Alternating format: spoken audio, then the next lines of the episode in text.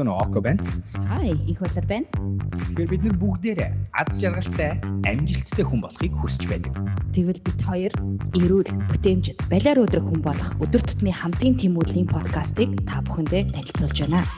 Манай подкаст 7 хоног болгон та бүхэндээ сэтгэл зүйн эрүүл, бие махбодын эрүүл, санхүү, хайр дурлал гэх бүхэл сэдвээр аль болохоор шудраг нөхцөн яриаг хүргэх болно. Happy Messy Humans Mongolia татам арилна. Happy C подкастын дараагийн дугаарт давтаа морилно уу. Око байна. Сингапуроос өнөөдөр тав хүнтэй холбогдож байна. Их болор байна. Хонконгоос холбогдож байна. За тэгээд тусгаар тогтнолын өдрийн мэд хүргэе. Өнөөдөр гэдэг нь юу гэсэн үг? Independence Day. Тийм яг мэдчихсэн зүйлийг хэлж байгаа л да чи. Тийм. За тэгээд тэгээд юу гэсэн үг? Амар хэрүүлчнээс нь тийм. За, тайлаа нэлийн удирчлаа штэ баг сар бичээгүй? Аа. Аа. Аа.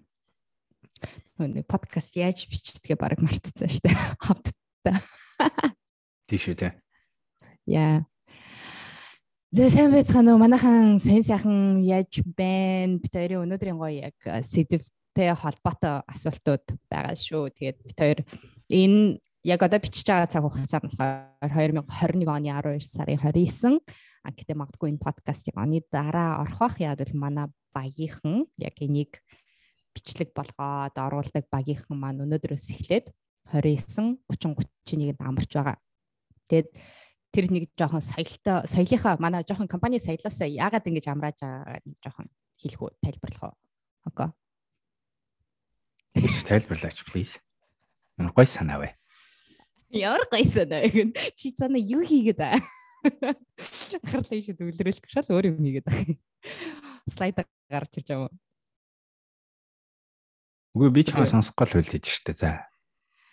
За а хэрвээ та хэд мэдж байгаа бол энэ одоо Mint подкастын ард нь байгаа баг тий Mint гэдэг баг байгаа. Тэгээд манайхан хэрвээ мэдсэн бол сүүлийн одоо нэг 3 4 сарын хугацаанд 4 сар те 8 сараас хойш гэдэг чинь 4 сарын 9 сараас хойш юм байна л да.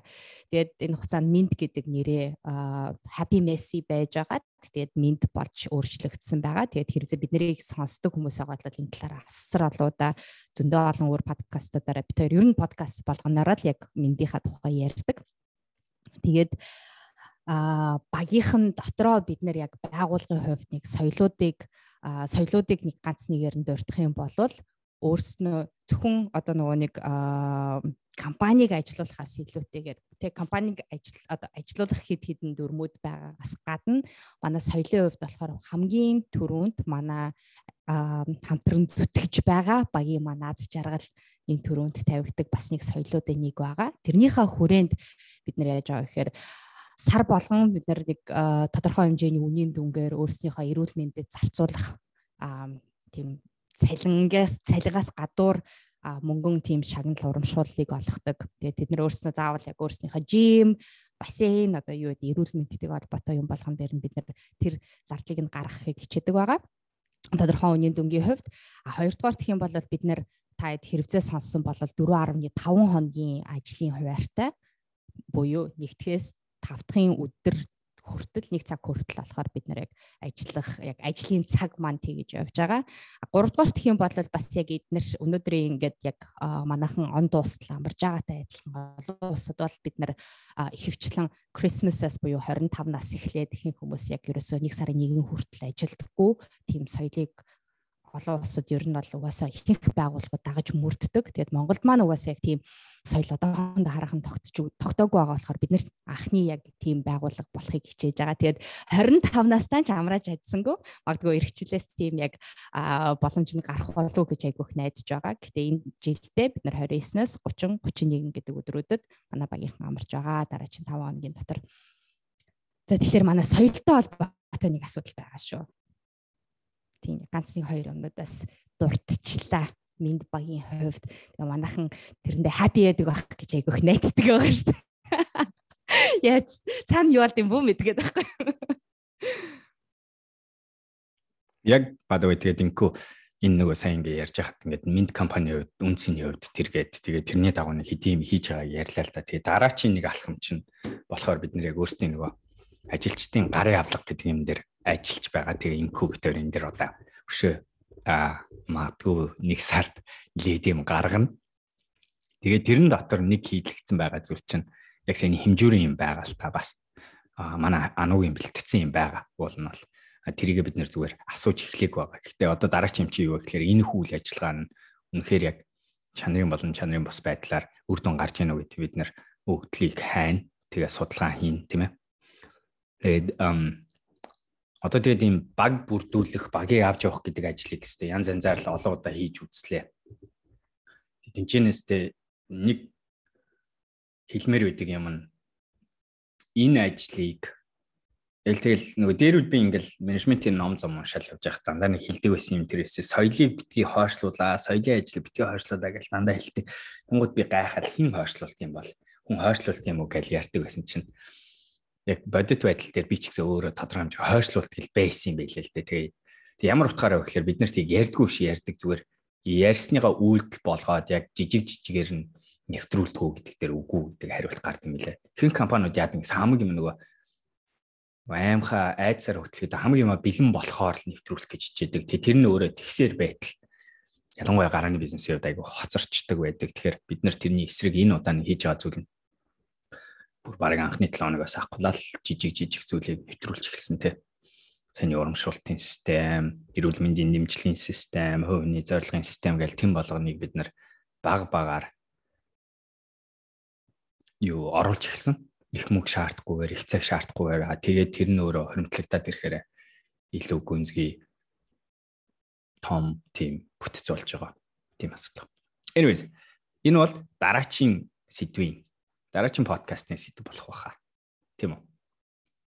Тэгвэл болно гинт амар шууд ажил нэмэгдэнээс подкаст бичих байсан ч юмсууд за за ойлгосоо гарын авлага бодчихъя. Чамаг эртэлчин тэгээд эртэлчин гэдэг нь болохоор задах ч юм одоо удахгүй гадагшаа явах гэж байгаа. Гадаад байгаа хэрэг гадагшаа явах гэж байгаа тэгээд амрах гэж байгаа. Окей. Тэгэхээр тэрнээс өмнө нано бит хоёр яг энэ дээр жоохон бодсон тий юунод brainstorming хийсэн сууж яа. Тэгээд анхны драфт таа сууж.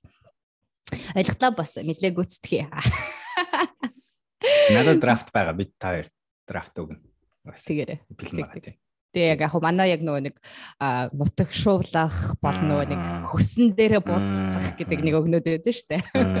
Тэр мэрийгээ бас нэг хэрэгжүүлэх гэж үзээ те. Мөрөөдөл бол тэр ойлгомжтой.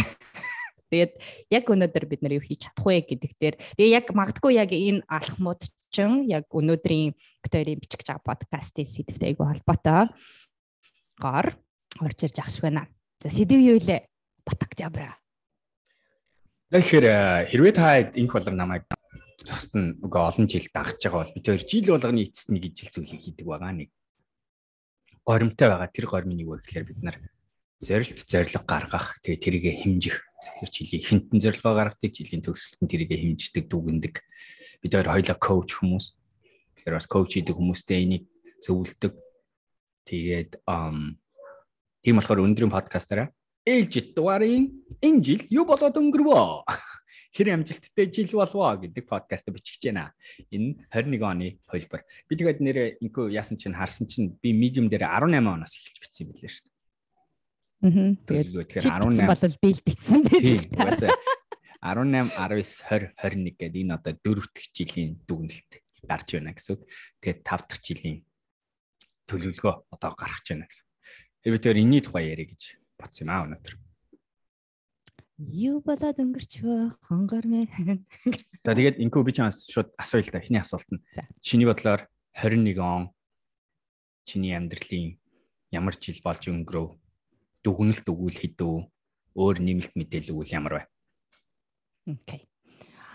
А 21 онд ямар болж өнгөрвөө гэд. Би тэгээд бас яг энэ подкастаас бэлтгэхээс гадна ер нь бол 12 сар эхлээл дүнэлтүүд нэг сардаа нэг за сардаа нэг гэж худлаа яриад яг удиралтай нэг нөгөөдөлийгээс сөхөж гаргаж ирээл за нөгөөхнийхээ дагуу явж гин үү те нөгөө чигсаалтай жилийн эхэнд гаргасан чигсаалтынхаа дагуу явж чадж гин үү явж чадахгүй байна уу ер нь би өөрчлөх шаардлагатай юмнууд байна уугүй юу гэд айгуул юмнуудыг тэгээд явцдаа өөрчлөлтөг яг үнэ. Тэр зорилгоудаас харангуут За за яг үнэхэрийн бодтой байж чадах нүггүй юу гэдгээс шалтгаалаад тэгээд өөрчлөлтөө хийдэг. Тэгээ энэ жилийнхаа би зорилгоо гаргахад арай жоохон өөр аргачлалаар гаргах болсон шалтгаан магадгүй яг тэр ревю буюу тэр нэг зорилго зорилтуудаа дахин дахин харсан. Тэгээд энэ чэнэс дүнэлтэд харах юм бол 21 оны хувьд болохоор миний хувьд а нэг за нэг 60% таа л гэж би харж болж байна. 60% та гүйцэтгэлийн хувьд. Тэгээ гүйцэтгэл нь яг миний анх жилийн ихэнд тавьсан зорилгууд зорилгууд зорилтуудтайгаа холбоотойгоор тэгж дүгнж байгаа. Сэтгэл ханамжийн хувьд болохоор би яг саяхан 5 дахь өдөр 5 дахь өдөр шээ би хизээлээ. Нэгд өдөр манай сэтгэл зүйчтэйгээ би өөрөө ярьсан байгаа. Тэгээд тэрэн дээр нэг ганц нэг хоёр миний ерөөсөө өөрийнхөө талаар бодож байгаагүй нэг сонирхолтой юмыг надад илрүүлж гаргаж ирсэн. Тэрэн дотроо юу байсан бэ гэхээр аа манай сэтгэл зүйч их болроо чиний яг одооний байгаа сэтгэл зүйн нөхцөл байдал чинь юутай холбоотой вэ гэхээр чи ингээд үргэлж өөрийгөө ингээд байнгын ямар нэг юм дээр ингээд үйлдэл хийснийхээ араас энийг илүү сайн хийх боломжтой байсан гэдэг нэг сэтгэл зүйн тийм орон зай байд юм байна гэж хэлж байгаа байхгүй. Тэгэхээр тэнгуүтээ би өөрийгөө 60% гэж ихний хэлжинд өгнөнгүүтээ болохоор окей 60% тагаа окей байх хэрэгтэй юм байна гэдэг бас нэг дүгнэлтийг өөртөө өгөөд тэгэхээр хэдий 60% ч гэсэндээ би хувьдаа бол амар сэтгэл хангалуун хандж байгаа. Миний өөрийнхөө хувьд гарсан тэр өөрчлөлтүүд, зорьсон юмнуудаа гаргасан тэр ядаж урагшлуулсан алхмуудыгаа би өөртөө сэтгэл хангалуун байдлаар инэрэнгүүгээр өршөөлтөөр за их болроо гэд тий you did good. Айгуу шүү гэж хэлж чадсан байгаа. Тэгээд магадгүй яг энэ подкастаас өмнө айгуу сонирхолтой яг яг тэр яриа өрнөсөн айгуу гоё болсон байх гэж бодчиход. Яа. Тийм байна. Nice. Яа. Чиний тэр бас зүгээр хэмжүүрээсээ гадна нөгөө нэг ер нь энэ жилийн зорилгоо бодохт өгнөхтөрээ бас нэг дахиад нэг өөр үнцхүү шүүлтүүрүүд те. Тэгээ хараад байхад яг тэгдэл юм билээ л дээ. Бидний би саяхан одоо энэ талаар нэг 23 сургалт хийсэн өөрийнхөө подкастыг ч гэсэн бичгтээ энэ талаар хальт ярьсан байгаа. Тэгэхээр нэг дахин дахин яригддаг зүйл юу вэ гэхээр зорилт зориг гэдэг зүйл чинь хүн болгоны хувийн асуудал яригддаг. Тэгээд хувийн үзэл бодол, хувийн арга барил ч гэсэн яригддаг. Тэгээд тэр арга барил, үзэл бодол, хэмжүүр болж байгаа болохгүй байгаа зөв буруу юунаас хамааралтай гэхээр бидний амьдралын янз янзын юмнаас хамааралтай байдаг. Тэгэл тэрийг гаргаж байгаа байдал нь жилээс жилд ондоо болно эргээд үгэнж байгаа байдал нь жилээс жилд ондоо болно те. Тэрнтэй бас яг адилхан санаа гарч ирж байна л та те яг чинээс энэ төгөлтийг сонсгоо. Тэгээд би нэр энтэй холбоотой нэг өөрийнхөө подкаст дээр хийсэн ганц хоёр статистикийг хэлчихв. Ганцхан статистик хэлээ заа. Энэ зориг зорилттой холбоотой. Тэрний юу гэхээр нийт хүн амын 83% нь зориггүй байдаг. Харвардын. Вау. 83%. 83% нь тийм. Яг гэхдээ энийг бас сайн бодорой. Зориг зорилт гэдэг нь юм тийм ээ айгүй тодорхой ингээ үргэлжилсэн байдлаар эсвэл жилийнхаа энэ ингээ мөрөөдөлтөй байж байгаа асуудал бол биш шүү дээ. Энд чинь 83% мөрөөдөлгүй биш те. Хүмүүс юм мөрөөддөг, хүмүүс юм боддог. Тэгэхээр яг ингээ зориг гэдэг чинь өөрөө үйлдэл болох үйц. Тэгээ ингээд урдаа тавьж буй тэмүүллийн чиглэлийг энэ гаргасан зүйлийг ярьж байгаа. Тэр үнцгээс харангууд 83% нь зориг гаргадаггүй гэж байгаа гаргадаг гэдэг нь бүр бичээгүй бичдэг ч яриаг. За 83% тийм байхгүй. 14% нь болохоор толгойндоо төлөвлөгөө гаргаж эхэлдэг. 14% нь нэгсэндээ зоригтой толгойндоо тэгдэг. 3% нь л зорилгоо битсэн байдаг гэж байгаа. Вау. Би 83% зорилгогүй. Хідэн хідэн хүнээс авсан судалгаан дээр үндэслэгдэж яасан юм бол? Мэдгүй. Амар. Амар. Асуулт гаргаж ирэх гээд мянган үнээсээ нөө 10 үнээсээ гэдэг чи бас айгүй сонирхолтой байгаа. Тийм тийм их судалгааны учраас угаасаа л үгүй Харвардын юм чи мэдээч хэрэг 10 биш. Энд нар чи бас нэлээд экстенсив юм болсон байгаа. Аа тэгээд за тэгтээ бодоод үзье. Энэ 100000 үнээс авсан судалгааг аваад үзье л та тийм үү. Тэгээд эдгээр чин судлаач хүмүүс болохоор арга барилууд айгүй сайн барьдаг шүү дээ. Тэгээ тэгэн гут ийм зүгээр энэ статистикийг өөрийнхөө амьдралд тусгаад бодохгүй юу? Инкүү те. Тэгэнгუთ юу вэ гэхээр энэ яг үнэн байгаа нь харагддаг баг. Харагдах байхгүй. Чи эргэн тойрны хүмүүсээ бод. Тэгээ чи хүмүүсээс асуухгүй те. Хөө энэ жил зоригтой юу гэж асуу. Хинт нь юу ярьдгөө гэхээр энэ жил нэг тэгчгийнс нэг хоёр юм ярьж магадгүй яа тэгэхээр хүмүүс ярьж байгаа болохоос. А тэгж байгаа жилийн дундуур энэ төр ярих юм бол ихэнх хүмүүс өө юм бодоагүй штэ л гэдэг. Ихэнх нь яг л тийм. Зорилгоо бит хоёр шиг нарийн бичдэг хүмүүс нь 3 бүр найдварт. Зорилгооны газар бичиж тэрийг хардаг хүн бүр бага. 14% нь толгоонд зорилготой гэдэг нь үнэн. Яг яг л тийм л байгаа. Яг л угаас. Энэ магадгүй өсрээд 20% болж магадгүй бах. Миний бодлоор иргэн тойрны хүмүүс харуул. Гэтэ би бас нэг бодсон юм. Миний иргэн тойронд юм уу, чиний иргэн тойронд бас нэг арай ондоо хүмүүс байгаад байгаа шүү дээ. Тэ. Нэр чи бид нэр чи бас нэг тусгай сонгоцсон хүмүүс буюу яхахгүй нэг өсөлтөд хандлагатай. Тэгээ бас амьдралынхаа нэг юмыг өөрчлөлийн энэ гэсэн тэр нэг хугарлалын ч гэх юм уу тэр нэг өөр нэг цэг дээр ирсэн хүмүүс буюу тэд нар зориг гэж боддог, гэрээдэг, төсөөлдөг хүмүүс. Гэтэ яг том нийгмийг харангуут байхгүй. Яг энэ статистик аяг үнэн гэж бодож байна. Тэгэхээр яг энэ ток ингээд харангуут бас яг бид нэр энэ тоон дээр үндэслээд аягүй олон орлогын хүмүүсийн өөрснийхөө хувьд эрүүл мэндийн хувьд гаргаж байгаа тий алхмууд гэх мэтчлэн олон үзүүлэлтүүдийг харах юм бол нэг тэрний 3% гэдэг юм руу бол нэлээд төхөх юм байна л да яхахгүй тий. Тэгээд яг магадгүй суур нь яг үндэс суур нь яг эндээс тий үсэлтэй гаралтай байж байх магадлал айгүй өндөр болчихж байна л да. Гэтэ яг яг яг тэр causality, cause causality-г сайн мэдэхгүй л байна л да. Гэтэ амар эйго шоконд орохоор тоо шүү дээ. Тийм тэгээ миний бодлоор эн чинь пандемикээс өмнөх тоо шүү дээ. Тэ тэгээд тэр чинь энд нэг нөлөөлдөг зүйл нь яа харахгүй нийгмийн сигнал, нийгмийн өнгө альс бол айгүй нөлөөлдөг шүү дээ. Тэр өнөөдөр хүмүүс итгэл үнэмшлээ алдах, тогтсон сэтгүүр рүү хувирж эхлэх, тийм ээ, бууж өгөх, hope гэдэг юм багсах энэ төр гэдэг бол шууд нөлөөлдөг шүү дээ. Тэрийн тоо бол өшөөл. За энэний амар сонирхолтой юм хэлчих заяа тэр 14% нь биш үү? Зөвхөн толгоонд зориг ботсон хүмүүс нь зориггүй хүмүүсээс 10 дахин их амжилттай байдаг амьдралд. 10 дахин их. Зүгээр толгоонд зориг ботсон хүн. Эхлээд амжилтыг хэмжиж байгаа хэмжүүр нь байсан уу буюу чи анзаарга. Би энэ судалгааг яг яаж мэдгүй. Гэхдээ зүгээр л те одоо зориг гэд хилцсэн юм чи мэдээж тэрэндээ нэг юм хүссэн зүйлүүд байгаа дээ. Тэгэхээр тэрийгэ биелүүлж байгаа байдал нь 10 дахин Харин хэрвээ энэ одоо юу гэдэг 50%-аар их буюу 0.5 дахин их гэвэл сонин статистик биш байхгүй те. Гэтэл 10 дахин гэдэг чинь мянган хувийн өсөлтийг ярьж байгаа байхгүй. Мянган хувийн өсөлт гэдэг чинь одоо юу гэсэн үг вэ гэдэг асуудал ярьж байгаа. Тэгээ тэр бол бүр ерөөсөө тэгж тоож болохгүй тийм тоо биш байгаа даа байхгүй. Бүр заавал анхаарах хэрэгтэй. Тэгээ энэ хоёрын ялгаа нь тэр үстэй нэг нь бодох, нөгөөт нь бодохгүй байх. Тэгэл бол. Тэгээ хүн өдөрт хідэн бодол боддог үлээ бид нэр хідэн зүйлийг мөрөөддөг үлээ амьдралдаа тэгс мөртлөө тэрнийг зориг болгож бодож байгаа. За одоо бүр сонирхолтой. Тэр нөө 3% нь буюу битсэн хүмүүс нь бодсон хүмүүсээсээ дахиад 3 дахин илүү их амжилттай Нэг гэсэндээ зорилгоо битсэн хүмүүс зорилго бодоогүй хүмүүсээс 30 дахин их амжилттай байдаг гэсэн. 30 дахин. Би энийг бас бодож үзсэн. Зорилгогүй хүмүүс сарын дахин юм уу 3 дахин 30 хувиар юм уу 33 дахин юм уу? Эхлээд болохоор 83-аас 14 чинь 10 дахин 14-өөс 3 нь 3 дахин тэгэхээр 30 дахин болчихж байгаа. Аа, арифметикээр. Бүр үгүй би нөгөө нэг юутагаа шууд өөрөө толгоонд харьцуулаад нөгөө нэг бодсон хүмүүстэйгээ харьцуулаад бодсон хүмүүсээс 3 дахин. 3 дахин. Окей. Тэгэхээр тэгэхээр энийг хардаа тэгээ яг яг 30 дахин биш байна л дээ яг геометрээр буюу юм уу бодогдоо ирэхээр шалгандаа болоод хоёр чинь өшөөх хүсэлтэй болж байгаа. Аа гэтээ зүгээр энгийн жишээг бодож үзвэл энэ зориггүй хүмүүсийн сарын цалин сая төгрөг зорилгоо толгоондоо ботсон хүмүүсийн сарын царил нь 10 сая төгрөг болно. Зорилгоо цаасан дээр зөв буруу нь хамаагүй шүү. Цаасан дээр буулгасан хүмүүс нь 30 сая төгрөгийн цалин авна гэж байна.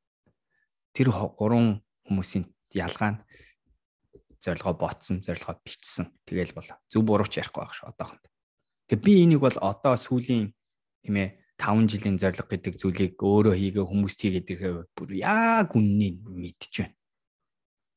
Энэ үр дүн гарахтаа бол би бүр гайхдаг. What те яаж ингэж болдгийм л гэж боддог. Би жил болгон энэ дээр бүр өөрийгөө үгүй байж магадгүй гэдэг баталгаа хийх гэж дуршилт айгүй хийдэг.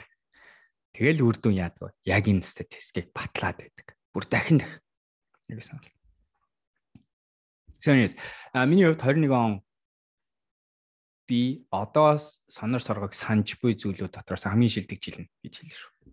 Тэгэд би энийг ингээ хэлэнгууд би өөрийнхөө нийтлэл дээр бичиж байгаа. Тийм ээ, айгуу тийм.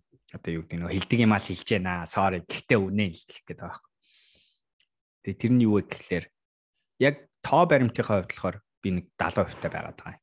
яг хэрвээ юмнуудаа харах юм бол хэмжсэн зүйлүүдийнхаа зорилгыг харах юм бол аа зарим зүйл дээр бүр айгүй доогроо жишээ нь номон дээр би 100 ном уншна гэж тавьсан байсан 40 ном унш дуусж байгаа тасгал дээр би 170-аар дуусчих шиг 250-ыг хийх гэжсэн аа гих мэтэр зүйл гэхдээ урд нь нөгөө анхаарлын хуваарлалтаа буруу хийсэн байсан ерөөсө багаар ботцсон байсан боловч импакт нь өндөр байсан зүйлүүд айгүйх гараад ирцтэй.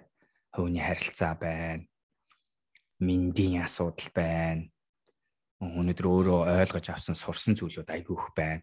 Тэгэхээр нэгсэндээ харьцангуй хуваарлалттай байсан. Миний ботсноос арай ондоо хуваарлалттай байсан. А тэгтээ тэгээд тэр өнцгөрөө хэдийгээр 70% гэж байгаа ч гэсэн миний амьдралын хамгийн супер жил болсон гэж бодож байгаа. Аз фарм өмнө сангийн бүх салбараар дархлаа дэмжих амин дэм худалдааж байна. Аз фарм.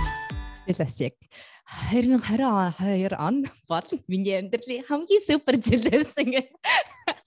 Өө бүр одоо бүр тэгж ярих нь бүр найдвартай санагдаад байгаа. Яг тэгэхээр 21 он чинь айгу бас нэг 21 оны онцлог юу байсан бэ гэсэн чинь шин миний миний шин хувилбарын суур тавигдсан гэж айгуух бодож байгаа би. Гэт хэрвээ та намайг харах юм бол би одоо ингээ хумсаа будцсан байгаа, үсээ будцсан байгаа. Энэ бол шин око. Тэгээд тэрэн рүү чиглүүлсэн хүргэсэн юмнуудаа бас жоохон хуваалцвал сонирхолтой баг. Зүгээр за хоёлаа бичдэг, тэмдэглэдэг, тэрийгэ эргэж хардаг, тий өөрсдийн хувь зорилгоо тавьдаг. Тэгээд тэр зорилгоо гаргахтаа яг юуг анхаардаг вэ гэдгээ яг хэлэх нэгдүгээртэйг чухал ах гэж бодож байна. Жил болгон хийдэг л тэгтээ магадгүй энэ өөрчлөгдөж болцсошгүй тий. А хоёрдугаар гэх юм бол чи яг өөрөө хэллээр сая. Шин би шин око би өөрийнхөө шинээр юу хүсээд байгаа яах гээд байгаа гэдгийг тодорхойлж гаргаж ийн гэдэг чинь энд чинь яг бас яг юу нөлөөлсөн байх уу те. Одоо ихэнх хүмүүс чинь ингээл за нэг 40 төглөө гэд манай 40 төгж байгаа шүү by the way. 40 хүрлээ гэл би одоо өөрийгөө өөрчлөх надад боломж байхгүй те би одоо ингээл энэ чигээрээ л байна гэдэг бодлоод айгүйх байдаг тэгэхээр шинчлэгдэх өөрчлөгдөх хувьдаа ингэж гаргаж байгаа шин дүр төрх дээрээ хаанаас юунаас гаралтай вэ? Яагаад энэ юм болчихов? Юу би тэг яг энэ жил одоо би би одоо 22-ийнхоо гаргаагүй байгаа. Би тэгээ албаар бас нөгөө толгоонд буцалгаал яваад байгаа албаар. Шалтгаан нь болохоор би энэ асуултын хариултыг бодоол яваад байна тий. Тэгэл одоо ингээл би тоглоомчгүй хүмүүсаа бутсан байгаа шүү хүмүүсээ. Тэгээд энэ айгу энэ энэ айгу сонирхолтой энэ хумсаа ботсон гэдэг хүмүүсийг нэг айгу эйгүү болгоод байгаа. Нүсээ яатсан айгу сонирхолтой. Хумсаа ботсон байдал нь айгу сонирхолтой болгоод хүмүүсийг айгу эйгүү болгоод байгаа байхгүй сонио. Аа тэгвэл энэгээр би юу хийгээд байгаа гэхээр би нэг ботсон зүйл нь бидний зорилго чинь ихэвчлэн бидний нэг хайч гээд байгаа ч юм бэ энэ төр гэж харангууд бидний хүслээс бий болж байгаа шүү дээ тийм үү нэг юм мөрөөдөл хүсэл нэг юм төгс зураглал одоо нэг хүрх гээд байгаа цэг дээр үнслэж гарч байгаа. А тэгээд тэр хүрх гээд байгаа цэгээ бид нар ингээд ингээ хүмүүсийг ингээ сонсоод байхад хүмүүс яаж гаргадгийг гэдгийг ингээ сонсоод ангууд тэр юу байдгийг гэхээр ихэвчлэн бид нар бодит үнэн рүүгээ ойртож яадаг юм ба шиг харагдаад байгаа. Буюу миний хувьд аз жаргал юу вэ гэдэг асуулт тэр нөгөө икигай гэж хэлж болно. Тэр лүгөө ойртоод байдаг юм шиг байгаад. А тэгэнгუთ тэр чинь өөрөө юу шаардж яах вэ гэхээр тэгээ тэр лүү очино гэдэг чинь Тэгэл дахиад ярьдаг юм хэлээ. Тэр нь баялаг гэхээсээ илүү айдуу тайван байдал, equanimity энэ төр гэдэг зүйлийг буюу өөрийнхөө арьсанд өөрөө байж сурах зүрх толгойнхоо нийцлийг олох. Тэгээд жинкнээсээ одоо яг ингээд тэнцлийг олох асуудал яригддаг юм шиг санагдтал та. Тэгээ тэрийг олох процесс чинь өөрөө юугаар дамждаг юм гэхээр өөрийгөө таних процесс бүр дотор нь бүр заавал байдаг юм шиг байна.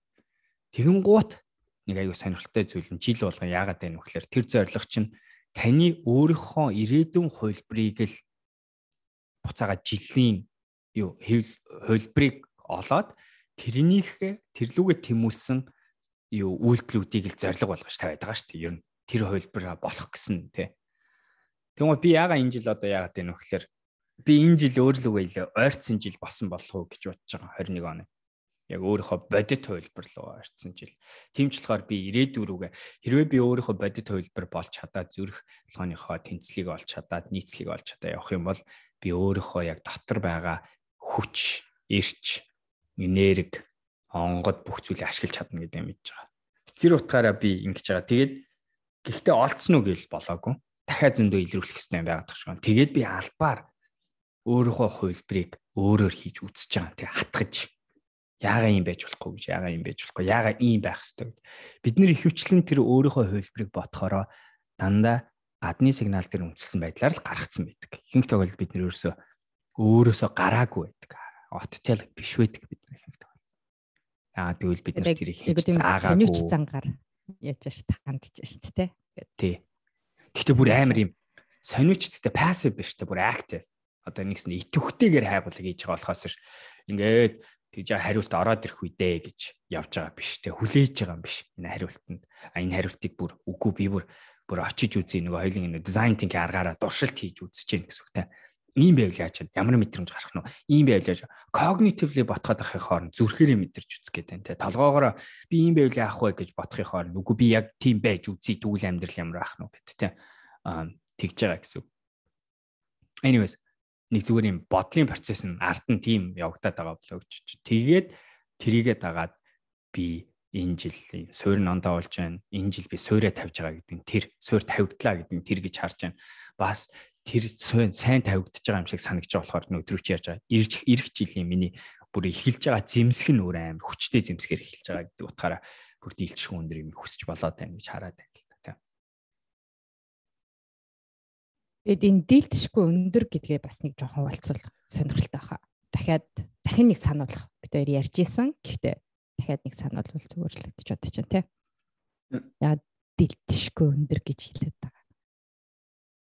Одоо хүн гэдэг амьтан чи өөр амар гой төгс механизм те. Өөр уул нь бол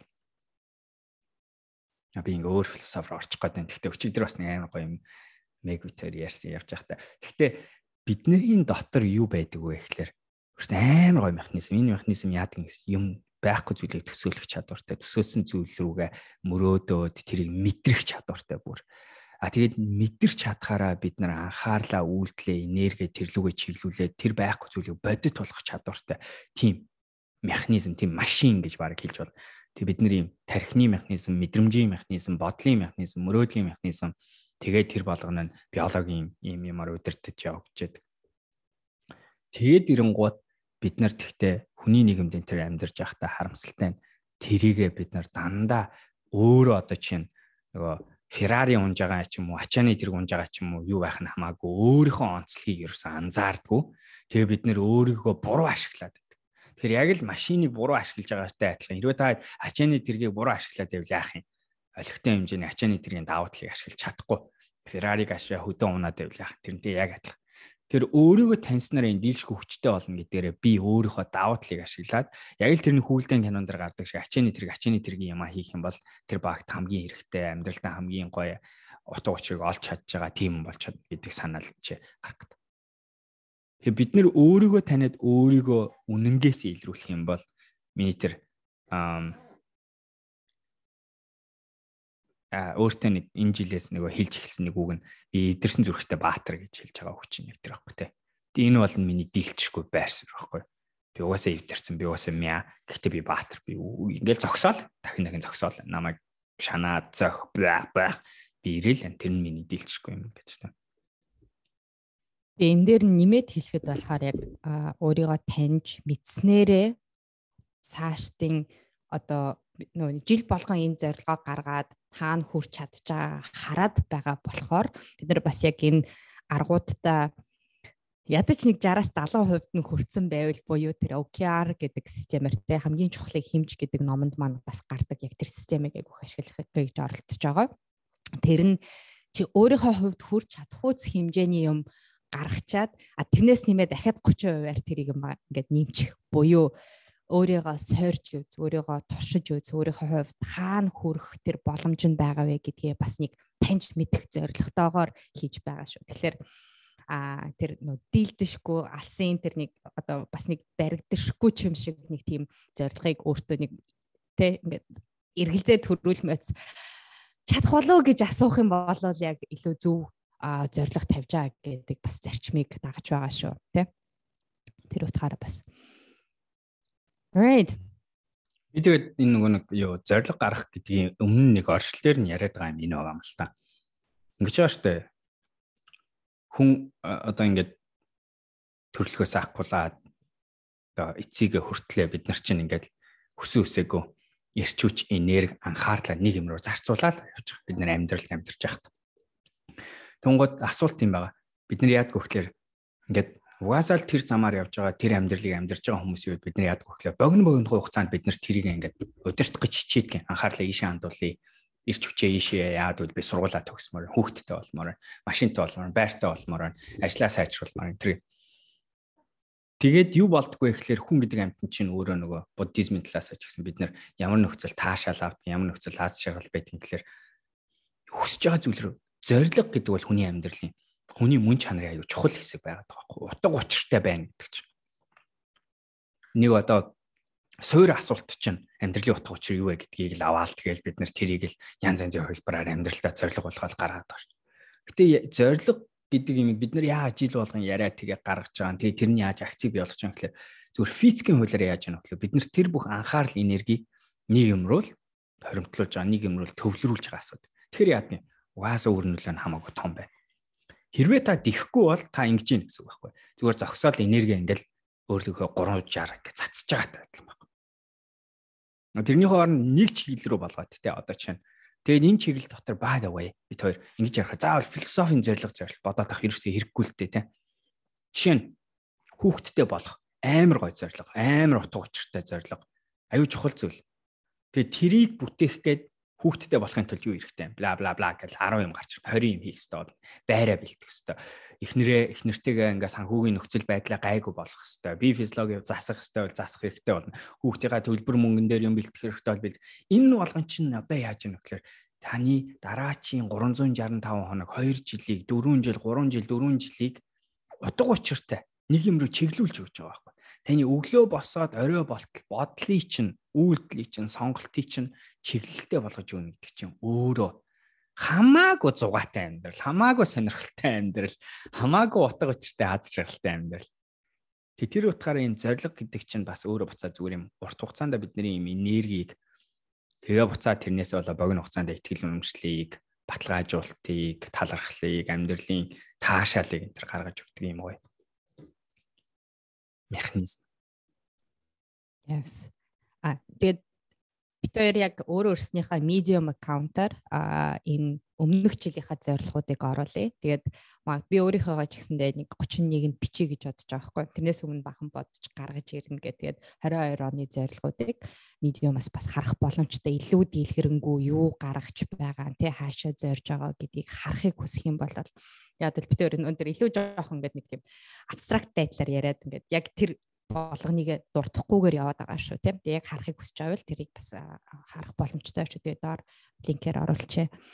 Би тэгээд яг чамаг ингээд ярьжингууд чи ингээд бодчихсон байхгүй. Төрөө жилийнхаа зорилго тэрний өмнөх жилийн зорилго а өөрийнхөө хувьд гаргасан ингээд нэг хөрхийг хүсэж байгаа юмнууд яг л яг чинийхтэй адилхан яг хэлж байгаа нь яг өөрийн үнэн рүү илүү ойртсон. Миний хувьд яг юу чухал байгаа вэ гэдэг рүүгээ илүү ойртсон тий би яг юу хүсэж байгаа вэ гэдэг рүүгээ бас нэг арай жоохон өөрт ойртож байгаа юм шиг харагдаад байгаа. Тэгээд өмнө магадгүй ингээд гаднаас ирсэн баахан сигналууд буюу тий тийм байх хэвээр ийм байх хэвээр магадгүй эцэг нийгмийн хүлээлттэй гэх мэтчлээ энэ юмнуудыг яг оруулж ирсэн гэдээ анзаарагдчихлээ тэгээд 21 оныхаа зорилгоодыг харангуут чинь бас яг илүү яг миний хувьд инх болор гэдэг хүн өөрөө хайчих гадаагаас шалтгаалаад өөрийнхөө хувьд магадгүй зарим нэг юмнууд нь би бол яг өөртөө гаргасан юунууд зорилгоудаас харангуут би өөрийнхөө хувьд юг өөрчлөх гээд байгаа юг сайжруулах гээд байгаа гэдэг дээр үндэслэгдэж гарч ирсэн. Жишээлбэл нэг нь би айгүй өөрийнхөө хувьд байгаа нөхөрлөлүүдийг айгүй чанартай болгоно буюу би цагаа илүү дутуу хүмүүст ерөөсө зарцуулахгүй гэсэн зорилго тавьсан байна байхгүй. Тэгээд тэрэндээ айгүй сайн хүрч чадсан гэж би хувьдаа харж байгаа. Тэгээд гадаад амьдарч байгаа хүний хувьд гэх мэтчлэн. Тэгээд аа Яг л энд чи амар олон боломж байгаа шүү дээ. Зөндөө олон хүмүүстэй танилцдаг. Зөндөө олон хүний хувьд болохоор яг найз гэж харах боломж байдаг. Тэгээд би эргэн тойрноос хараад байгаа байхгүй манай яг нийлдэг найзуудаас 20 30 40 те ингээд айгүй олон хүмүүсийг өөр хүрээллүүдийг ингэж бий болгоод гэтээ би бол өөртөө завсан зорилго үгүй надад тэр тэрийг би харцсан хийцэн тэнд байсан одоо миний хувьд юу чухал вэ гэдгийг амар том орон юуны яг энэ надад чухал шүү гэдэг тэр зорилгоо тавьсан болохоор тэрлүү тэмүүлж исэн.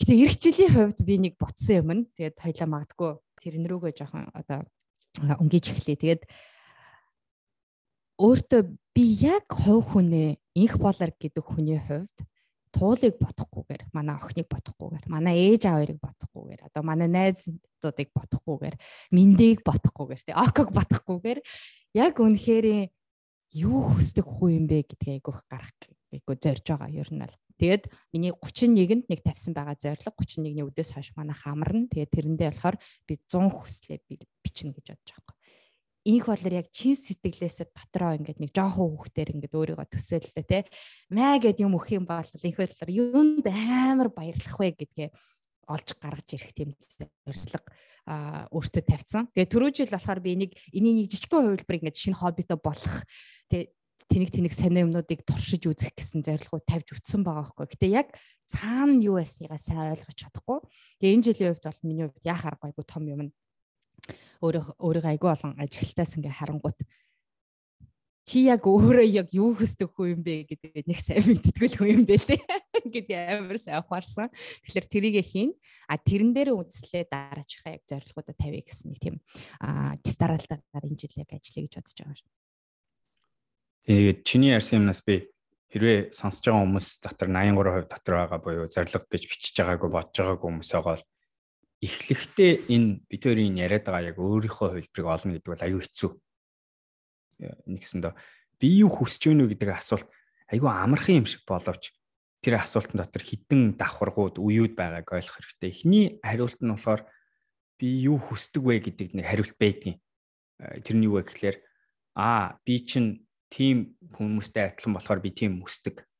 Аа би одоо чинь кул залуу болохоор би кул залуугийн юмыг их хүсэх хэвээр хийх хэвээр би ном дуртай болохоор ном дуртай хүмүүсийн байдлаар ааш хараншин номны сонголт янз бүрийн гаргана. Яад бол би ухаантай хүмүүсийн нэг энэ төргээд өөрөөр хэлбэл бид нэр тэр ихний шийдэл чинь болохоор бид нэр ихэвчлэн нийгмээр удирдагдаж гарсан тодорхойлолтоор л явж идэг. Тэр жоохон нарийсаад ирэнгуут бид нар яах вэ гэхээр тэр хүрээл нь тэр нөгөө юу сигналыг тодорхойлж байгаа групп нь багасна. Тэгээ багассаар агаад эцтэй явах гэхээр зүрх рүүгээ орж эхэлдэг юм шиг тийм. А тэр зүрх рүүгээ орох процесс чинь өөрөө тэгтээ маш олон жил болдог.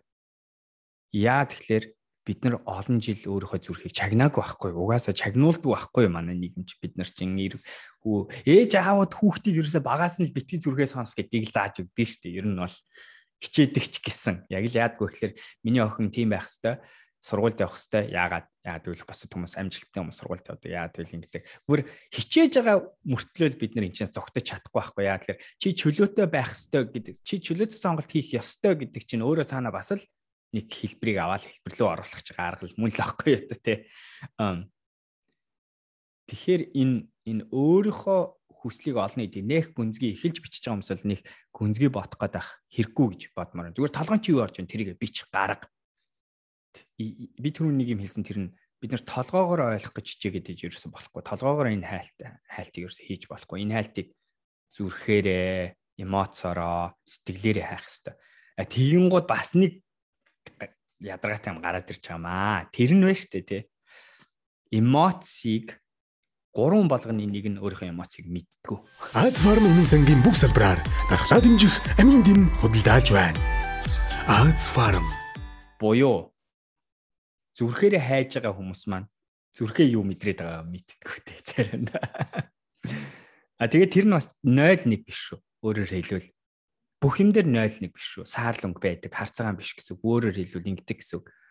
Би юм бэ гэдэг асуултын тодорхойлтон дээр зарим юм дээр нь үнэхээр зүрхний хариулт байж магадгүй зарим хүмүүсийн хувьд.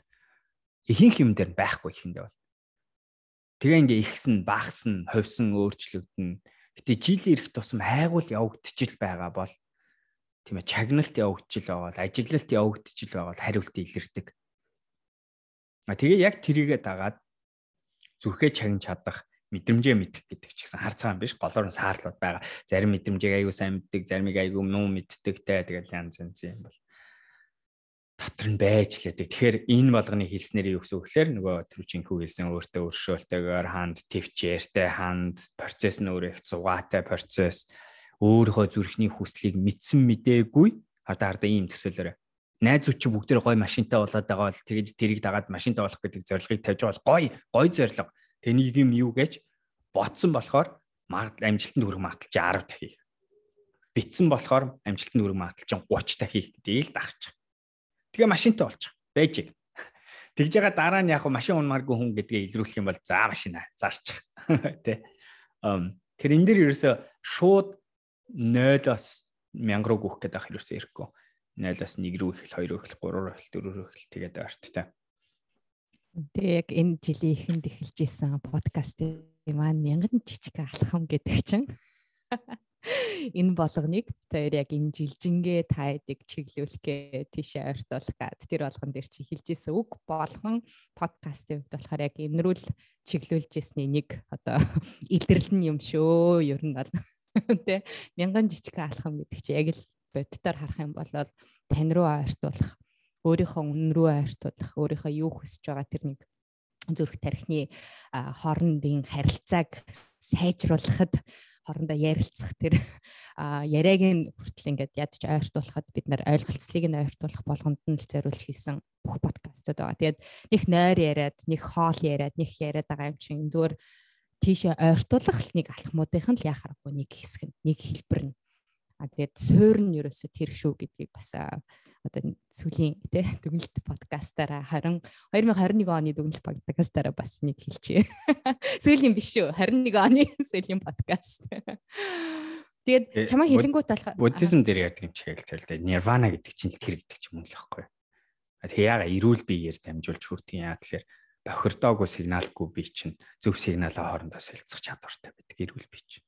Байгалийн горимч угаасаа тэрний хариултыг байж идэг. Бид нар зүгээр л байгалийн горимоос авах хүрсэн байдаг та. Тэгээд яг тэрнтэй холбоотойгоор яг манай яг минд ап дээр яг нэг хэсэг нь жишээлбэл яагаад бид нэр мацхийг мацаг гэж нэрлэхгүйгээр эдээсээ сэргээ гэдэг чинь бид нар яг тэр процесс дундаа өөрснийхөө мэдрэх ядаж одоо хоолны хувьд би яг юу хүсэж байгааг цаад би чин хилдгийг ойлгохын тулд ерөөсөө тэр програмуудыг бид нар бий болгож байгаа. Тэгээд ард нь ийм том философи явж байгаа шүү манайхан. Тэгэхээр доор линкээр ч гэсэндээ минт апига татаж аваад өөрсний хувьд яг суур алхмуудыг хийх бас боломж байгаа шүү. Тэгээ өдөр болгон та бүхэн хатгалгаа тийм нэг ганцхан алхмыг хийснээр та энэ өөрийнхөө энэ зорилго руугаа хүсэж байгаа тэр хувилбар руугаа ойртох боломж нь бүрдэж байгаа шүү гэдгийг бас ойлгоорой.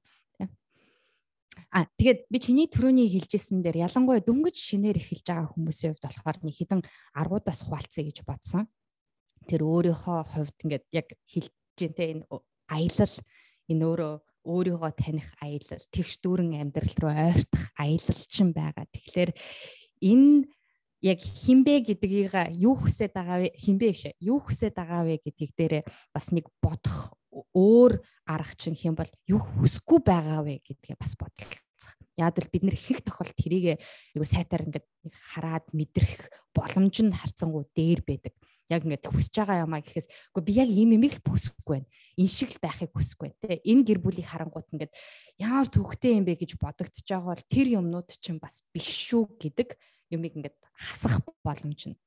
Хоёрдугаарт гэх юм бол та яг төрөний окогийн хэлдэг шиг юунд атаархаад байна гэдэг тэр мессежүүд чинь таны хувьд аа за би энийг бас хүсдэг хүн юм байх шүү гэдэг тэр атаархал чинь л цаана гарч байгаа юм чин таны хүсэж байгаа юмнуудын л их их одоо яг илэрлүүд нь байдаг. Тэгэхээр би хин татаарах чинь. Тэгээд тэр нь одоо хар цагаан тэр бол ерөөсөө хамаагүй хин татаарах чинь. Би тэр хүний яг юунд татаархаад байна бэ? Тэ? Тэр нь машинтай байдалд нь байна уу эсвэл тэр сошиалаар өөрийгөө ингэж илэрлж байгаа илрүүлж байгаа байдалд нь илүү атаархаад байна уу гэх мэт чинь энэ хоёр алхам а гуравдугаарт гэх юм бол бид нар өөрийнхөө амьдралаа нэг одоо тийм бүхэл одоо хэсгүүдэд хуваагаад одоо салбар гэж хувааж болно те. Харилцаа тэр дотор нь гэр бүлийн магадгүй ээж автай байгаа харилцаа нөхөр их нэртэйгээ байгаа харилцаа санхүүгийн байдал ийм тийм тийм те гэх мэтчлэн. Өөр юу байж болох вэ? Гэхээр карьерийн хувьд гих мэтчлэн олон юмнууд руу хувааж жижигс жижигх жижигсэх тусам одоо нарийсгах тусам тэрэн дотроо би юу хүсэж байгаа вэ гэдэг асуултанд хариулах нь илүү хялбар байж магадгүй. Яг бол томоороо харах юм бол бид нэр ингээд амар нөө том одоо төслийг ингээд хэрэгжүүлэх гэдэг нь гэсэн үг шүү дээ. Тэгэхээр жижигхэн элемент болгоод үзэнгүүт чинь бидний хувьд яг магадлал нь хамаагүй өндөрсөн гэсэн үг. Тэгэхээр нэг ийм гурван алхмыг би бол хувьдаа өгмөр энэ те хүмүүсийн хувьд. Тийм тэгээд би чиний тэр нэг атаархал гэдгийг чи би жоохон ерөнхий болгомоор байна. Тэр нь юу вэ гэхээр хүчтэй мэдрэмжүүдийг гэж хэлмээр байна те. Жишээ нь ингээд та материалын ертөнцийн юм ингээ хүссэнгүүт зарим нэг нь болохоор ээ байвалч авахтай л гэдэг мэдрэмж төрдөг. Зарим нэг нь болохоор өдөр шөнөгүй бодогдоод амар зүрхий чинь хурдтай цохиулаад те. Аа одоо чинь миний хувьд цаг Тэ айгу гой гой цаг бол одоо миний ялцтай вау гэдэг гой хүчтэй мэдрэмжийг төрүүлж байгаа. Би тэргээр хөтлөгдөд бэлэн байна. Би тэрийг тухайн 365 хоногийнхаа нэг зорилго болгож би том утгаараа бодвол жоохон мангар юм шиг гэж хэлж болох ч гэсэн нөгөө талаараа үгүй энэ надад амьдралын гой мэдрэмжийг авчирч जैन. Тэгээ би тэр сонголтыг тодорхой барай бэлэн байна гэсэн. Тэгэхээр хүчтэй мэдрэмжүүдэд анзаарах айгуу гой. Тэрэн дотор нь сөрөг эерэг хойлоо орж байгаа тий. Болохгүй хүсэхгүй байгаа мэдрэмжүү хүсэж байгаа мэдрэмжүүд хүчний мэдрэмж дотор нэг аягүй сонирхолтой юм бас нэг юм юу гэдэг вэ гэхээр ялангуяа өнөөдрийн сошиал медиа дээр тэ хүмүүсийн нэг анзаарагтаад байгаа юм. Бусдын юмыг харчаад дотор чинь эвгүй оргоо тавил тэр чинь нэг юм хилээд шүү те. Хүн рүү уурлаад байна гэдэг чинь хүн рүү биш өөрлөгөөл нэг асууд байна гэсэн үг байдгийг шүү. Ер нь дандаа л тийм нэг битэр өмнө үнэтэл энэ тэн зохиолгочлээсэн. Тэр айгүй бас яг сонирхолтой та өөрөө хинбэ гэдгийг гаргаад байгаа ш. Ер нь ингээл сошиал медиад юм хараад юм юм дээр ингээд нэг хүнийг хараад тэр хүний хийж байгаа юм болохгүй, бүтэхгүй, буруу энэ төр гэдэг санал мэдрэмж гарч ирэх юм бол шууд зогсоол хүүе ямар сайн юм би юу миний дотор юу болоод байгаа юм бол гэж л асуух хэрэгтэй ш. Миний юу нь болохгүй гоо миний би өөрийнхөө юунаас яагаад байгаа юм би өөрийнхөө юунд дуурлаад байгаа юм гэдэг л асуултууд байна ш. Тэгэхээр энэ хүчтэй мэдрэмжүүд өөрийгөө таних, өөрийнхөө юу хүсэж байгаа хүсэхгүй байгаа чиглүүлэх айгуу гой байгалийн юу сигналууд тий тэрийг ашиглаа гэж хэлмээр. Ам за тэгээд энгийнээр эхэлнэ. Цөөхөн тоогоор эхэл, битгий томоор эхэл. Бид хоёрыг олон жил хийж байгаа болохоор одоо нэлээд задаргаатай айгүй тодорхой гаргацсан байгаа. Смарт гэж арга байгаа. Ер нь зорилгыг смарт зорилго гэдэг нь одоо өөрөө дотроо яг үгийнхаа юугаар товчлсон үгнүүд байгаа. Тэгээ тэрэн дотор specific S нь specific гэж байгаа. Тодорхой байх хэвээр. Яг ингээд хинч хилэнгууд та өөртөө хэлэхээс гадна өөр хүнд одоо гэрийнхэнтэй хилээд үз ойлгож гэнэ үү гэдгийг асуу. Ойлгомжтой specific. Хоёр дахь нь measurable хэмжиж болох үз байх хэвээр. Гурав дахь нь тодорхой хэмжээгээр бас хүрч болох үз байх хэвээр. Тэгэхгүй бол нөгөө ярьдаг нь тэнгэрийн юм гэдэг үсэж болохгүй те. Гинт одоо сая төгрөгийн цалинтай байснаа дараа жил би нэгсээ доллартай болно. Гэхдээ аягүй сонирхолтой тэгж хүсээд биелүүлсэн хүмүүс байдаг шүү те. Аа гуравтх нь дөрөвтх нь R нь relevant гэсэн үг хамаатай таны урт хугацааны зорилго хамаатай танд хамаатай зорилгоудыг байвал зүгээр эдийн тэгэхгүй бол бүр хамаагүй юмыг зүгээр л хүслийн нэг нэг юм амьдралтай тоглож байгаа юм шиг юм хийчээд тэгээд яах юм бол энерги хүн зарцуулахгүй тэгээд эцсийнх нь teen time bound гэж байгаа цаг хугацаа заах хэрэгтэй. Тийм болохоор би тэр жилийн зорилго гэж яриад байна. Тэгэхээс хизээ нэгэн цагт гэж ярихгүй байгаад байгаа. Хизээ нэгэн цагт гэж юм бас ба. Өнөөдөр чи түрүүн 100 юм хүслийн 100 лист гэсэн үү? Үн тэгсэн үү те? Амар сонирхолтой. Би энэ жил bucket list-э гаргаж байгаа шүү дээ бас. Бас. Гэтэ одоо 5 юм байна л те. Одоогийн байдлаар бүр альбаар 100 гэж байгаа. Тэгээ тэр нь хугацаатай биш. Яг тийм bucket list чинь боё эн чинь болохоор зориг болоогүй байгаа зүйлүүд хэлж штэ. Тэ яг зүгээр ер нь би амьдралд юу хүсдэг хүн бэ гэдэг рүү жоохон задгай нэг асуултан дээр орж ирж байгаа листүүд дээ. Тэг тэр нь бол бүр яг яа харахгүй их тийм гоё амар том мэдрэмжээр хөтлөгдсөн зүйлүүд гарч ирж байгаа дээ. А зориг чинь болохоор илүү бас нэг тэгээд тэр тэр өмнөх зүйлүүд нь бас айгүй тийм юу юу өнгөрсөн цаг үетэйгээ холбоос нь айгүй бага зүйлүүд байгаа. А одоо энэ жилийн зорилгод болохоор айгүй тийм үргэлжилсэн nature-тэй байгаа тийм өмнөх жилээс үргэлжлээ дараа чи юм нэг яг замналын юм байгаад бол bucket list нэтер чинь болохоор бүр яг л you know what хэрвээ төгс ертөнц байсан бол хэрвээ би гээд аюу сонирхолтой тэгж бодоод эхлэнгууд яадгүй гэхээр дараа жил тэр хийх нөхцөл нь бий болчтой. Миний хувьд би чинь нөгөө мөрөөдөл биелсэн жил гэж хидэд удаа тавьжсэн. Би хараад их нэг жил болгоно нэг тим нэг юм тимийг оруулдаг шүү дээ. Тэгээ тэр нь дандаа биелчдэг те annoying. Тэгтээ айгу гоё. Тэгтээ бас ядаргаатай. мөрөөдөл. Тэгэхээр харин нэг биш олныг бич гэдэг чинь тэр 100 гэдэг нь болохоор яг надад яг бас өөрийнхөө яг таних айгу боломжийг болгож байгаа л үү гэж харж байгаа байхгүй. Тэгэхээр ингээд хязгааргүйгээр бодлоо гэж бодонгууд их болор гэдэг хүн үнэхэрийн дотор догтлдог юмнууд нь юу юм бэ гэдгээ таньж мэдэх зорилготой байгаа. Тэгэд би нөгөө Окогийн тэр смарт дээр нэмээд би өөрийнхөө хувьд энэ жилийн хувьд гаргаж байгаа нэг аргачлалын бас хуваалцъя гэж бодож байгаа. Тэр нь grow буюу G R O W буюу бас яг ийм аргачлал байгаа. Тэгээд smart шиг нэг дандаа өөр өөр үгнүүдээс grow гэдэг нь G гэдэг нь болохоор goal яг тэр зорилгочин өөрөө. Тэгээ яг нэг биелсэн байдлаар тэгээд магадгүй яг түрүүний манай medium-аас харах боломжтой. R гэдэг нь болохоор reality яг одоо байгаа чинь тэгвэл хаана байгаа юм бэ гэдэгтэйгээ яг харьцуулах боломжийг нь олгож байгаа. Яг тэр зорилгын хувьд чи яг одоо өнөөдөр хаана байгаа юм бэ? O болохоор options. Энэ бол яг манай бас яг design thinking-ээс гарч байгаа амар олон зүгээр санаа боловсруулна.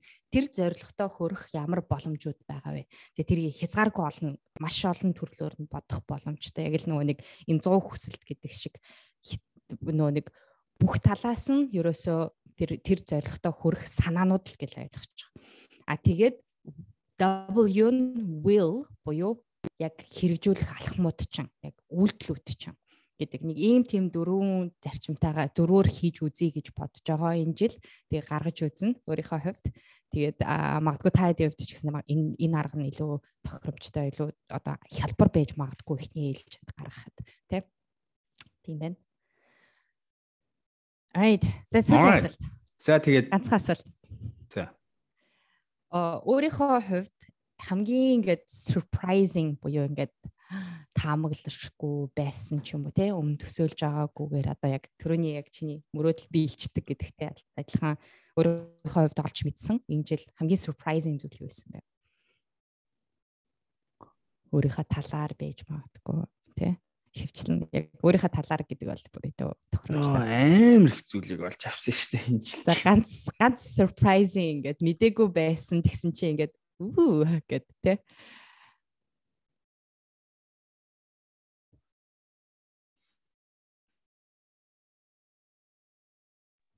сонсогч нарт одоо цадах чинь бодож байгаа шүү. Тий, бодож байна. Цонхроо хараад. Хөвчлэн хөвчлэн нөгөө харилцаан дээр л илэрсэн зүйлүүд байгаа да тий.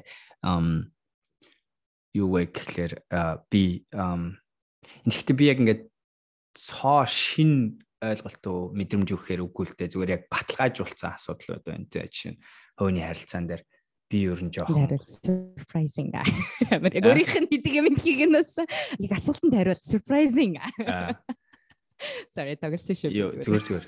Юу байсан бэ гэхээр одоо юу хосын харилцаандаа гэдэг чинь би нөгөө нэг бас яг сонсдог нь бас хангалттай биш гэдгээ яг алхталтаар ойлгож авах. Хоёрт нь болохоор юу хардалт бас би ботсноос хамаагүй их юм бэлээ би ер нь жоохон хартай хүн байсан гэдгээ ойлгож авсан тэгээд тэр сонсох ер нь баг гэдэг дээр чинь нөгөө бусад харилцаан дээр ороод ирэхээр миний дахиад нөгөө өөрийнхөө мэдгүйтлийг хамгаалж байгаа арга юм байна гэдгээ бас их ойлгож авсан тий. А тэгээд сүүлд нэрээ хамгийн сүүлийн 2 3 сард ч байна уу нэг ойлгож авсан юм нь тусалцаа гуйх дээр бас л болоогүй байна гэдгээл дахиад аюух ойлгож авсан. Хүмүүсээс тусалцаа гуйх дээр sucks hell юм байна гэдгийг ойлгож авсан. Тийм ойлгож байна. Энэ болохоор чиний хувьд ингээд болцсон би болгоцсон байсан гэж бодож ирсэн зүйлүүд нь тэгсэн чи илэрсэн чинь үгүй юм байна. Тий, хаач ирсэн. Хаач ирсэн. Окей. Яа, тэгээ уул нь дахиад бас нэг аягүй гой гой юмнууд байсан. Энэ жил чинь тэгээд нэг аягүй гой хайгуулт ижил байсан болохоор байс хийгээл те, байс хийгээл бум, байс хийгээл бум А бас нэг okay actually one more юм гэх юм бол би хүүхдтэй болно өөрийн хүүхдтэй болно гэж агиух боддог байсан. Actually одоо үгүй гэдгийг ойлгосон. Миний зорилго миний хүсэл биш байсан байлээ гэдгийг ойлгосон. Тэгээ тэрийг пальт болоод тэгээ бүр you know хүүхд өргөж авч магадгүй энэ төр гэж бодож эхэлсэн. Kind of new interesting I think. Yeah. Yeah. Верн яг За хэлэх болов хэлэхгүй болов хэлэх болов хэлэхгүй болов гэж хүлэнжсэн чи хэлждэг байна. Хүүхдийн тухай юу? Тийм яад бол чиний хувьд айгу том юм байсан шүү дээ. Яг өөрийнхөө хувьд ингээд би заавал болно гэл те. Би өөрийнхөө хувьд нэг бүр зорилгоудынх нь нэг нь зорилгоудын нэг байсан болохоор тэнгуүт чи энэ жилийн хувьд ингээд өөрчлөгдөхөөр нь окей гэд би бүр яг миний хувьд амар surprising at least like миний хувьд surprising байсан болохоор магадгүй би чам дээр тэрийг айгу болгосон байх л та. Тэгээд олон жил мэдж байгаа хүний хувьд ч айгуух ярьдаг байсан юм. Тийм тийм. Тийм. Окей. Alright. Яг миний яг энерги дуусчихэв. Би яг одоо яг мэдэрч би тэр нөгөө гүүгээд 2 3 юу том том цүнхнүүд бариад хэдэн тийш гүц байрнаас нь нүүж гарсан. Хуучин байрнаас нь нүүж гараад шин байрандаа орсон жил байна дахиад. Um so яг яг би энд хэрч хүч дуусч जैन. Тэгээ одоо дараачийн нэг уулзалтаас өмнө гал цэнгэлмээр байна өөрийгөө. Alright. Alright. Thank you. За тэгээд 2022 онд тэгээд бодохгүй уулзъя бүгдээрээ та бүхэндээ ч гэсэндээ бид нартай хамт нэг жилийг хамтдаа өнгөрүүлсэн бид хоёрын ба ба ба ба ба гэх бүгднийг сонсож хамтдаа байдаг маш их баярлалаа. Тэгээд жоохон ч гэсэндээ та бүхний амьдралд нэг туслах тий а тэр нэг өөрийнхөө хувилбарлуучин ойртуулах юмнуудыг хийж а хийхт чин ядаж нэг алхмуудыг өгдөг байх гэж найдаж байна миний зүгээс. Тэгээд эрхчээл уулзцгаая. Яа, Бүдэнд баярлалаа. Минь апа татха битгий мартаарай татха татха татха а манай одоо шинэ хувилбар нь гараад айгуу гоё мэдээх юм бол өчигдөр шүн манай ап дээр challenge хэсэг орсон байна. Тэгэхээр одоо энэ энэ болгоныгоо нэгтгснээр бид нар яах гэдэг нь вөхлөөр бид өөрөө ярьж байгаа энэ эрүүл амьдралын сонголт болгоныг бид нэр хий хий чи амархан болгож өгöd байгаа. Даалгавруудын ингийн үг нь ерөөсө бодож саяны философи мэдлэг зан бүрийн ойлгож бодож ухаарад авах ерөөсө хэрэггүй зүгээр л даалгавраа биелүүлж. Өдөр болгон даалгавраа хийх хийснийхаа төлөө та одоо мян янз урамшуулт, оноо, шагналын гой гой юмнууд орж иж байгаа. Чаленж дээр одоо чинь яг одоо орсон байгаа 10 өдрийн хөдөлгөөний чаленж ба. Тэгэхээр та хэрвээ дасгал хийдгүү хүн тэгсэн мөртөө дасгал хийх ёстойгоо мэдж байгаа. Тэгээ яаж хийхээ эхэлж мэдэхгүй байвал манай ап яах вэ гэхээр манай лүдэн эмч маань ап дээр өдөр болгон тантай 3 минутын дасгал 3 минутын л дасгал юм. Тэгээ хэрвээ та тэр болгоныг хийгээд яах юм бол гой шагналаачих боломж бас байгаа. Alright. Тэгэхээр минь апа татга битгий мартаарай Android iOS хоёулын дээр бэлэн байгаа шүү. Тэгээ линкийн доод хэсэгт комент хэсэгтээ оруулчихна. Bye. Bye. Баяртай. Өнөөдрийн дугаар таалагдсан байх гэж найдаж байна. Та бүхэн бит хоёртой холбоотой байгаарай. Thank you.